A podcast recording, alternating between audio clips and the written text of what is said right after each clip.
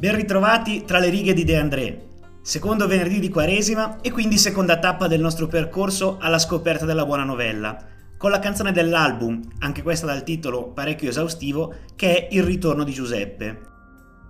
Al termine della scorsa puntata ci siamo lasciati con Maria che viene cacciata dal tempio e data in sposa a Giuseppe, uomo molto vecchio ma anche molto buono, che accompagnatala alla propria casa è subito partito per seguire dei lavori fuori dalla Giudea, che lo tengono lontano per ben quattro anni.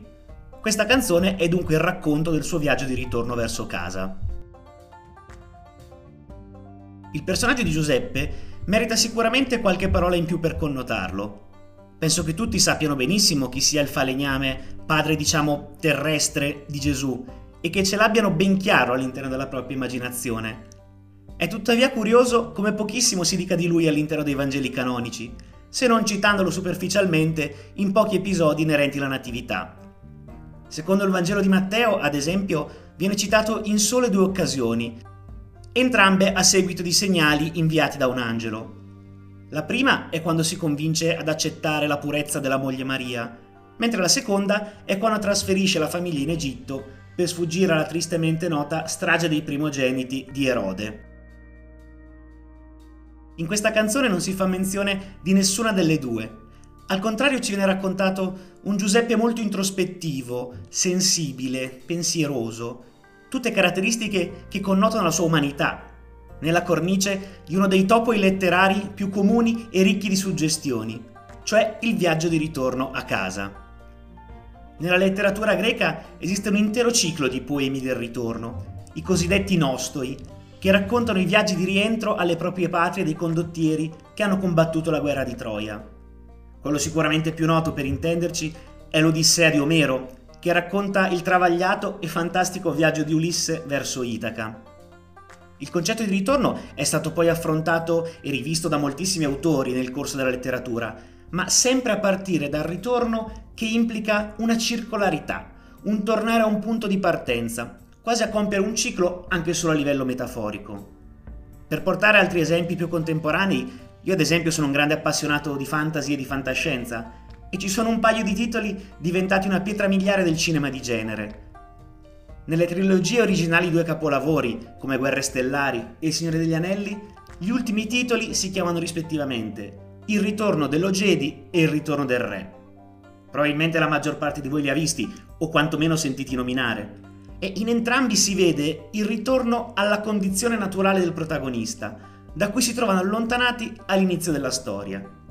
Può poi avvenire con un percorso di redenzione, come nel caso di Darth Fener che rinnega il lato oscuro della forza e torna a essere il Jedi Anakin Skywalker, oppure con una vera e propria guerra per sconfiggere un nemico, come Aragorn, che guida i popoli della Terra di Mezzo contro Sauron, legittimando così la riconquista del trono da cui la sua stirpe era stata esiliata. Entrambe le trilogie possono quindi essere lette come un lungo viaggio dei protagonisti, costellato di sfide e difficoltà, ma che gli consente di tornare alla loro condizione di origine.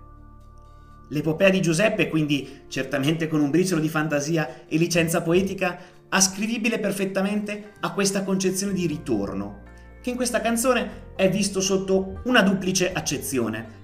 Da un lato viene descritto il suo effettivo cammino verso casa nel deserto, ed è l'emblema delle difficoltà del viaggio, rappresentate qui con un susseguirsi di immagini molto suggestive del deserto, del suo ambiente, dei suoi abitanti. Un viaggio che non viene quantificato come lunghezza e durata, ma sicuramente non breve. La seconda prospettiva è invece il compimento del viaggio, ossia l'effettivo rientro a casa, al punto di partenza, e la ricongiunzione con la sposa Maria dopo ben quattro anni di distanza, ma che troverà incinta. Qui al contrario il tempo è brevissimo, è la descrizione di un momento preciso, quasi un istante, che avviene sull'uscio di casa.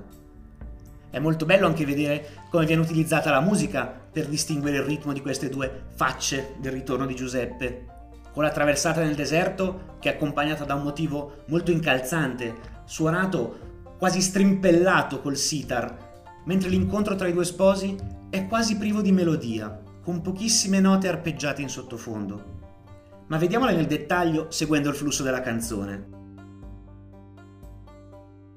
La prima parte inizia descrivendo il momento esatto in cui si trova Giuseppe.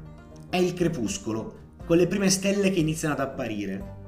Per indicare la purezza dell'aria e la quantità di stelle visibili, De André usa la bellissima immagine di dirci che si contendono il cielo, quelle che poi saranno le luci meticolose a far da guida al nostro viandante nel corso della notte. Giuseppe sta camminando a fianco ad un asino dai passi uguali. Personalmente questo asino me lo immagino carico di bagagli e altre cose, pertanto i suoi passi dovranno essere molto lenti e strascicati. E dire che Giuseppe tiene la stessa andatura serve a sottolineare quanto il cammino sia faticoso. La scelta dell'asino poi non è casuale. Intanto è la cavalcatura dei tempi di pace, in contrasto col cavallo che era utilizzato in guerra, ed è anche probabilmente l'animale da soma più umile che si possa immaginare, pari quindi al carattere di Giuseppe, pacifico e umile. Non dimentichiamo poi che l'asina sarà anche l'animale sul cui dorso Gesù farà il suo trionfale ingresso a Gerusalemme in quella che poi sarà la sua ultima Pasqua. La canzone prosegue poi con la magnifica descrizione del deserto di notte, che agli occhi di Giuseppe pare un'immensa distesa di segatura, definendo la sabbia come minuscoli frammenti della fatica della natura. Giuseppe, lo sappiamo, era un falegname, quindi i truccioli di segatura sul pavimento sono il segno di un lavoro eseguito, probabilmente con fatica. Immaginate quindi che meraviglia pensare che tutta la sabbia del deserto sia il segno di un millenario lavoro fatto dalla natura nel plasmare il paesaggio. Io rimango sempre estremamente affascinato quando riascolto questa frase. E ultimo elemento descrittivo sono gli abitanti del deserto, popoli probabilmente nomadi, che nel buio della notte suscitano inquietudine, perché probabilmente avvolti da lunghi mantelli e silenziosi, tanto da sembrare quasi degli assassini rinchiusi in una prigione, che come il deserto è senza confini. Con un secondo assolo di sitar l'ambientazione cambia. Giuseppe è molto più vicino alla sua terra natia. De André ci dice proprio che è in odore di Gerusalemme, Ecco, Giuseppe probabilmente non abitava proprio in Gerusalemme, questa è più una sineddoche utilizzata per indicare la Giudea in generale, quindi la sua patria. E respirando quest'aria di casa, la sua mano indugia su una bambola intagliata, probabilmente da lui stesso. Ricorderete che nella puntata precedente abbiamo detto come le mani di Giuseppe sarebbero state un'immagine ricorrente. Ecco, qui ne abbiamo un esempio di splendida dolcezza. La sua mano tocca questa bambola, e Giuseppe stesso ci dice, parlando in prima persona, cosa intende farne. È un regalo per Maria, auspicando che possa tornare ai giochi lasciati quando i suoi anni erano troppo pochi. Solitamente si portano giocattoli in dono ai bambini e l'immagine di Giuseppe che ne porta uno a Maria è un espediente secondo me di rarissima sensibilità per ricordarci come non la vedesse come una moglie, ma proprio ancora come una bambina, come è stata definita nella canzone precedente una figlia di più senza alcuna ragione e una bimba su cui non avevi intenzione. A questo punto la musica di sottofondo cambia ritmo, rallentando e addolcendosi. Avviene finalmente l'incontro. Non appena Giuseppe è in vista di casa, Maria si lancia tra le sue braccia, volando come una rondine. E che bellissima immagine per indicare da un lato l'idea di lanciarsi a braccia spalancate, proprio come le ali dispiegate di una rondine, e dall'altro utilizzando il simbolo per eccellenza di un altro ritorno, quello della primavera, del sole, della bella stagione. E qui inizia un gioco di immagini complesso ma bellissimo, lasciando ancora una volta alle mani il compito di esprimere i sentimenti dei due, senza l'utilizzo di alcuna parola o dialogo. Inizialmente ci sono le mani di Maria, in cui le dita vengono paragonate a delle lacrime che scendono dal ciglio alla gola. Oltre a rendere l'idea di come le sue mani abbiano avvolto il viso di Giuseppe, provate anche voi se volete a mimare il gesto, si inizia a introdurre un elemento emotivo molto forte, le lacrime, che possono essere di gioia nel rivedere lo sposo dopo tutto questo tempo, oppure lacrime di angoscia per qualcosa da confessare. Maria infatti custodiva un segreto dentro di sé. E in questo caso sono le mani di Giuseppe a rivelarlo, con estremo stupore, le sue mani prima intorno a lei in un abbraccio, sentite che meraviglia, si vuotano dalle spalle per colmarsi sui fianchi, percependo quindi la forma precisa di una vita recente.